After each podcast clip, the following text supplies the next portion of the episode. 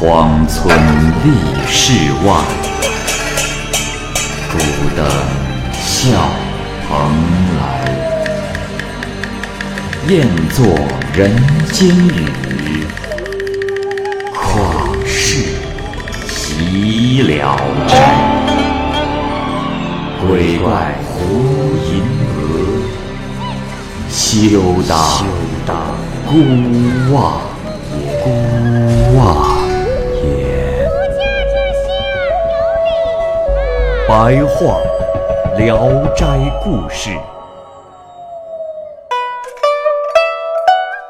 《聊斋故事》之小翠，蚂蚁播讲。长泰寺的王氏御史啊，是浙江人。在他小的时候，有一天大白天，他在床上睡觉。就在这个时候，天气突然阴了下来，空中雷声大作。有一个比猫大一些的动物，突然的跑过来，趴在了他的身下，一步也不肯离开。过了一会儿，天逐渐放晴了，这个动物才跑了出来。他定睛一看，不是猫，这才吓得叫来了哥哥。哥哥听闻此事之后，非常高兴地说。哦，哈哈哈弟弟呀，将来必定能当大官儿。这是狐狸来躲避雷击的劫难呐。后来他果然年纪轻轻的就中了进士，当了县令，后又升为侍御史。王氏御史生了个儿子，取名叫元丰，特别的傻，十六岁了还分不清男女，所以呢，没有人家愿意和他家结亲。王氏御史发愁的很，碰巧有个妇人领着一个少女来到了王家，主动要将女儿许配给他。王氏御史看了少女，少女笑得像天仙，便高兴地问这妇人姓什么。妇人说：“大人，我姓于，女儿小翠，十六岁了。”王氏御史和他商量要多少聘金。于是说：“啊，大人呐，这孩子若跟了我，连粗粝的饭食都吃不饱；他若有造化，来到了你家，住上那高楼大厦，使唤奴婢仆人，有吃不完的细粮和肥肉，他若满意，我便安心了。”难道还能像那街市上卖菜讲价钱不成啊？王御史的夫人听了他的话，便开心的款待着他们。于是就让小翠给王御史和夫人行叩头礼，嘱咐说：“翠儿啊，这就是你的公公和婆婆，以后要小心侍奉。为娘太忙。”呃，这就要暂且回去，三五日之后再来看你啊。王御史命仆人备马送他，于是说：“ 呃，多谢大人，家不远，便不劳大驾了。”于是出门走了。这小翠见妈妈走了，一点儿也不伤悲留恋。就在梳妆帘中翻取出了绣花样子，王夫人对她很是满意。过了几天，小翠的妈妈还是没有来，问小翠家在哪里，她也说不清家在哪儿。于是王御史就收拾出了另外一所房子，为小两口举行了婚礼。起先亲戚们还笑话他们找穷人家的女儿做新媳妇儿。后来看到了小翠，就惊叹她的美貌，这闲话呀，也都停止住了。小翠很是聪明，又会察言观色，王御史夫妇宠爱儿媳超过了常情，然而心中倒一直是惴惴不安的，恐怕这小翠嫌弃他们家傻儿子。可这小翠啊，每天笑嘻嘻的，并不嫌弃。小翠呢，善于玩笑嬉戏。她用布啊缝了个球，踢球逗元丰笑。她时常把球踢出去，哄骗元丰跑过去捡，累得元丰和丫鬟们总是大汗淋漓。这一天，王御史偶然的经过了儿子的房前，被一脚飞来的圆物打中了脸，小翠和丫鬟们都吓得躲了起来，只有元丰还跑着笑着在捡球。王御史大怒，捡起石块向儿子投过去。这时，元丰才趴在地上哭了起来。王御史将此事告诉了夫人，夫人于是去责备小翠。这小翠呢，只是低着头微笑，用手指刻画着床。夫人走后，小翠像从来没发生过什么事儿似的，依然傻傻的跳着，把脂粉又涂在了元丰的脸上，涂成了花鬼脸。可曾想，又被夫人看见了，气得大骂小翠。小翠呢，则靠在桌边玩弄着上衣上的带子，也不害怕，也不说话。这王夫人无可奈何，只得拿起棍子教训起自己的儿子。元丰大哭，小翠这才变了脸色，急忙跪在地上求饶。这样，夫人才消了气走了。再看小翠，她笑着拉起了元丰，进屋给他拍去身上的尘土，擦干他的眼泪，再用手揉按棍子打痛的地方。又拿出枣和栗子来给元丰吃，这时元丰又破涕而笑了。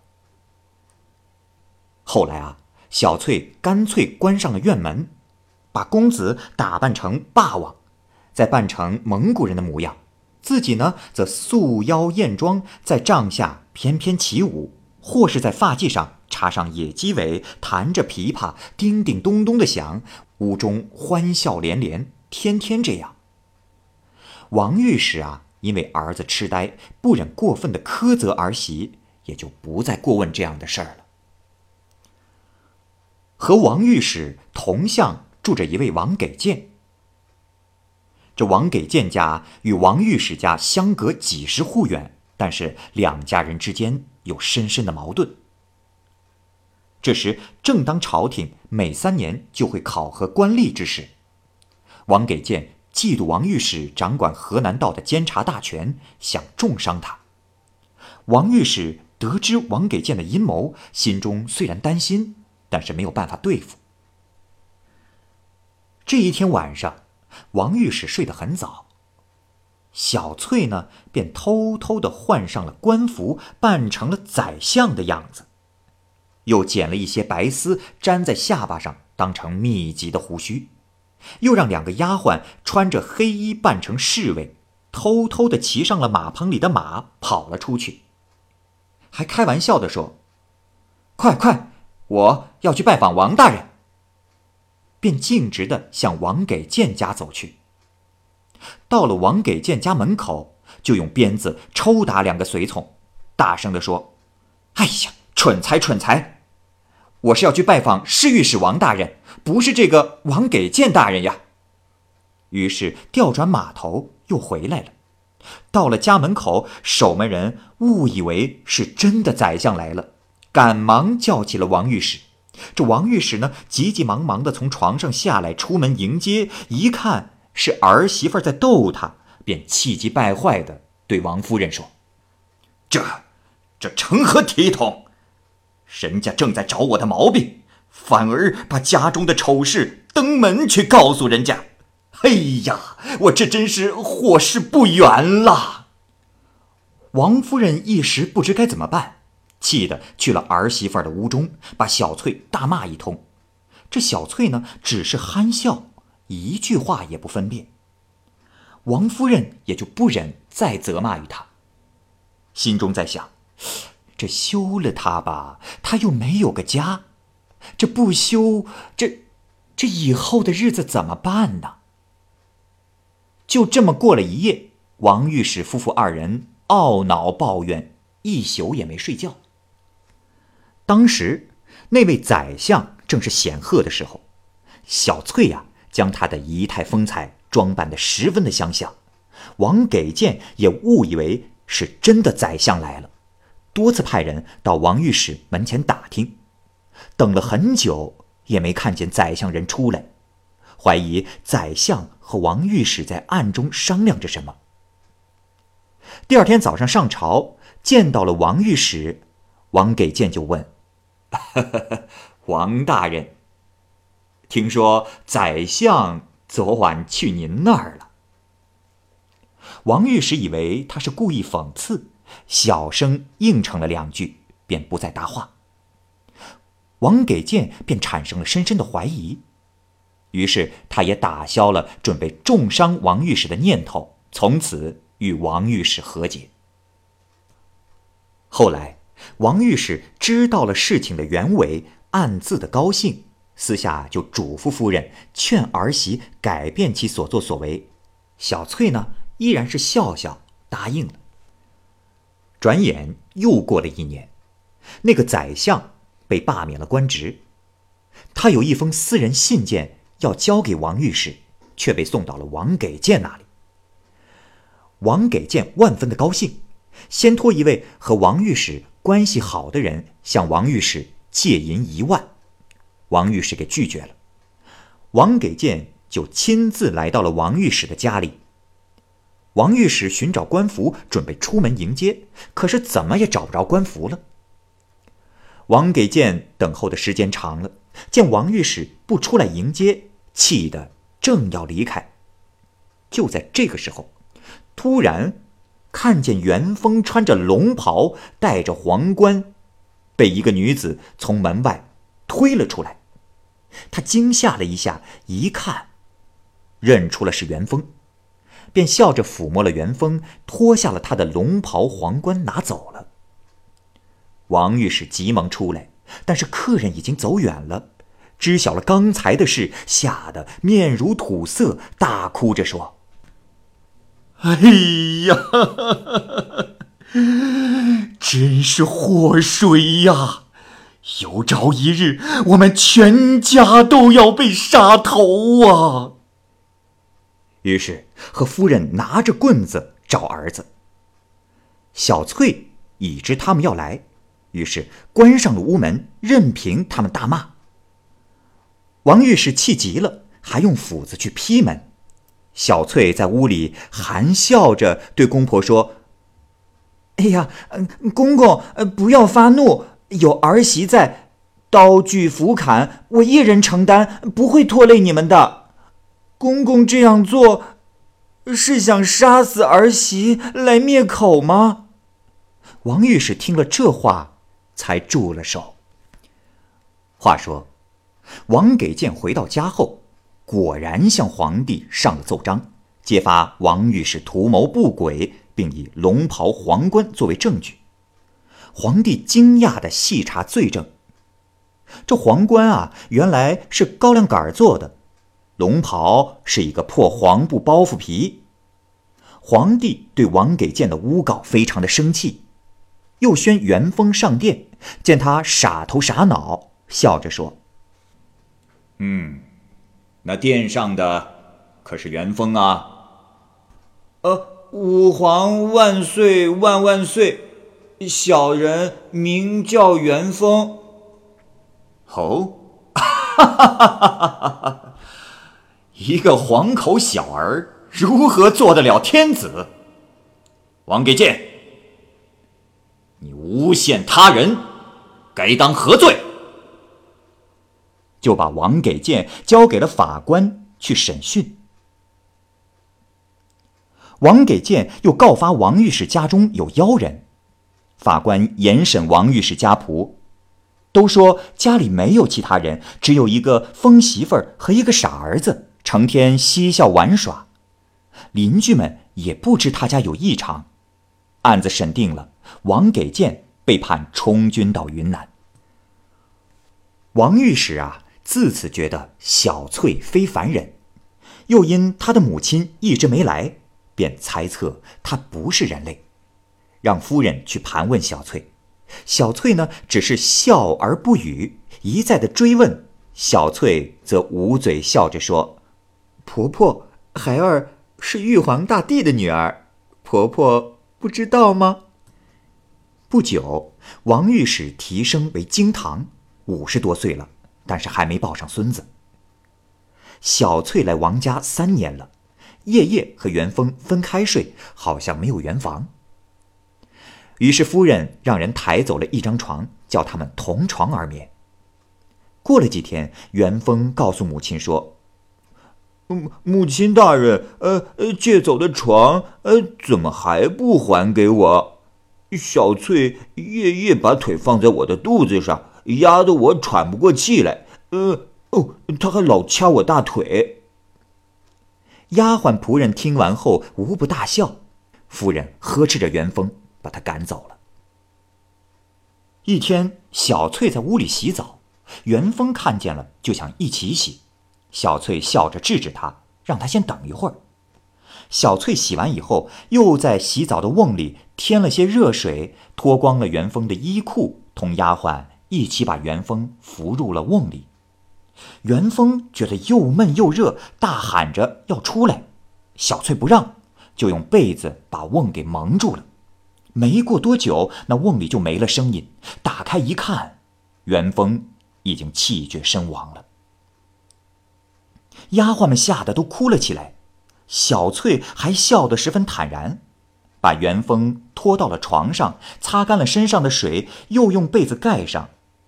这时，夫人听到了丫鬟的哭泣声，进来看到了元丰已死，哭着骂道：“啊，儿啊，你、你、你这个疯丫头，为什么杀害我的儿子啊？”小翠微微笑着说：“哎呀，婆婆，这样的傻儿子，还不如没有呢。”夫人气得一头撞他，丫鬟们又拉又劝，正在吵闹时，一个丫鬟来告诉说：“夫人，夫人，公子，呃，公子又哼哼了。”夫人不再哭泣，连忙摸着儿子，只见元丰又气喘吁吁，浑身大汗淋漓，沾湿了被褥。又过了一顿饭的功夫，汗止了，忽然睁开眼睛，环顾四周。看了看家人，好像不认识似的，说：“啊，我现在回忆起以前的事，好像是在做梦，这是怎么回事啊？”夫人见他不再发傻，特别的惊异，领着他去见父亲。夫妻二人检验了多次，发现元丰不再傻了，全家大喜，如获至宝一般。到了晚上，又把床放回原来的位置，还放好被褥、枕头来观察他。元丰进了屋后，支开了丫鬟们。早晨一看，那张床根本没有用。从此以后，儿子和媳妇的傻病、疯病全都没了。小两口感情特别好，形影不离。又过了一年多，王御史因为受到王给谏同党的弹劾，被免了官。还因为公事啊受到了谴责。他们家呢原有广西中城赠送的一只玉瓶，价值千金，准备送给当权的大官。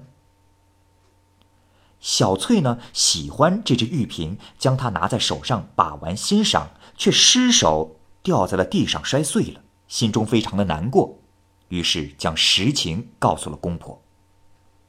公婆正因为丢了官，心中不快。听到此事之后，更是大怒，二人交口大骂。小翠啊，气鼓鼓的冲了出去，回去对元丰说：“相公，我在你家保全着你家，竟不如一只玉瓶，为什么？为什么就不能给我留点面子？实言相告，我非人类，因为我母亲遭到雷击的劫难。”幸而得到你父亲的庇护，又因为你我二人有五年的缘分，所以我前来报恩于你家。这些年来，我挨骂的次数不胜数，之所以不离你而去，皆是因为五年未到。现在，五年期满了，我又有何理由再待下去？小翠气得出了门，待元丰追出去时，已不见了踪影。王御史悔不当初。元丰回到屋内，看到小翠用过的粉、穿过的鞋，痛哭欲死，寝不能眠，食不甘味，一天比一天消瘦。王御史对儿子十分的担忧，又急于为他续曲以解元丰的烦恼，但元丰不愿意，只请艺技高超的画家将小翠的像画下，日夜在像前祭祀祷告。这样的生活维持了近两年。这一天，元丰外出归来，这时天空明月皎洁。村外有王御史家的一座庭院。元丰骑马从墙外路过，听到里面有笑语声，他勒住马，让跟随的仆人拉住缰绳，站在马上向内看。这时，他看见两位女子在里边游戏，因月亮被云遮挡，没有光亮，看不分明。只听见穿绿衣服的女子说：“哎呀，应该把你这丫头赶出门去。”一个红衣女子说：“哼，这是我家，谁敢呀？”绿衣女子说：“丫头不知害羞，没有当好媳妇儿，被人赶了回来，这还是你家吗？”红衣女子又说：“哼，那也比你老大个丫头还没有婆家强。”元丰听着这声音像是小翠，就叫了起来。绿衣人一边离去一边说：“哎呀，算了算了，我不和你争了。你汉子来了。”不一会儿，红衣女子来了。元丰一见是小翠，十分的高兴。小翠让他翻墙而下，说：“相公，两年不见，你瘦成一把骨头了。”元丰拉着小翠的手，不由得流下泪来，详述了相思之情。小翠说：“我明白，可我却对不起你家人。今天与大姐游戏，又和你相遇，足见我们的缘分是天定的。”元丰请小翠一起回家，小翠不答应，但同意在园中住下。元丰让仆人赶快回去报告夫人，夫人惊奇的站了起来，立马赶来了花园，开锁进入园中。小翠赶忙跑过来迎接，下拜行礼。夫人抓着他的胳膊，流泪悔过，几乎无地自容。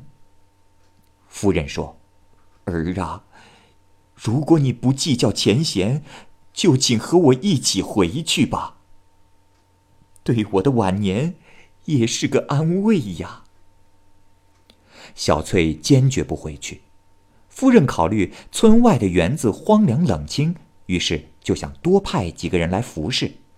小翠说：“婆婆，我不想看到别人，只要以前在我身边的两个丫鬟朝夕服侍我即可。啊，还需一老仆人看门，其他的都不需要了。”夫人全照小翠的话做了，对别人只说元丰在园内养病，天天送吃的进去。小翠经常劝元丰另娶一个媳妇儿，元丰不同意。就这么过了一年多，小翠的音容笑貌渐渐改变，拿出原来的画一对比，简直判若两人。元丰很惊奇。小翠说：“相公。”我现在还比以前漂亮吗？元丰说：“啊，现在还是很漂亮。呃，比起以前，好像……”小翠说：“哎，像是我老了。”元丰说：“ 娘子说笑，才二十岁出头，怎么会老呢？”小翠笑着烧毁了画像。元丰抢过来的时候。已经晚了。这一天，小翠对元丰说：“相公，以前在家的时候，公公说我无法生育。现在公婆已经年老，只你一个儿子，我确实不能生育。不要误了你家传宗啊！请你家再娶个媳妇儿，早晚服侍公婆。你可以在我和他这两边来往，没有什么不便。”元丰理解小翠所说，就和钟太史的女儿定了亲。婚期将近，小翠还为新娘添鞋制衣，让人送到婆婆那里。等新娘子过了门，那新娘子的相貌举止和小翠一模一样，元丰大为的惊奇。到花园去看，小翠已不知去向。问丫鬟，丫鬟拿出一块红手帕，说：“夫人，只留下这个给公子，便回娘家了。”元丰展开手帕一看，里面有一块玉。他深知此后小翠再也不会出现，于是带着丫鬟回到了家中，但一刻也不能忘记小翠。杏儿看着面前的新媳妇儿，如同看见了小翠一样。元丰到这个时候才明白，原来小翠知道要与钟家结亲，所以事先改变了钟家姑娘的容貌，以了慰日后的相思之苦。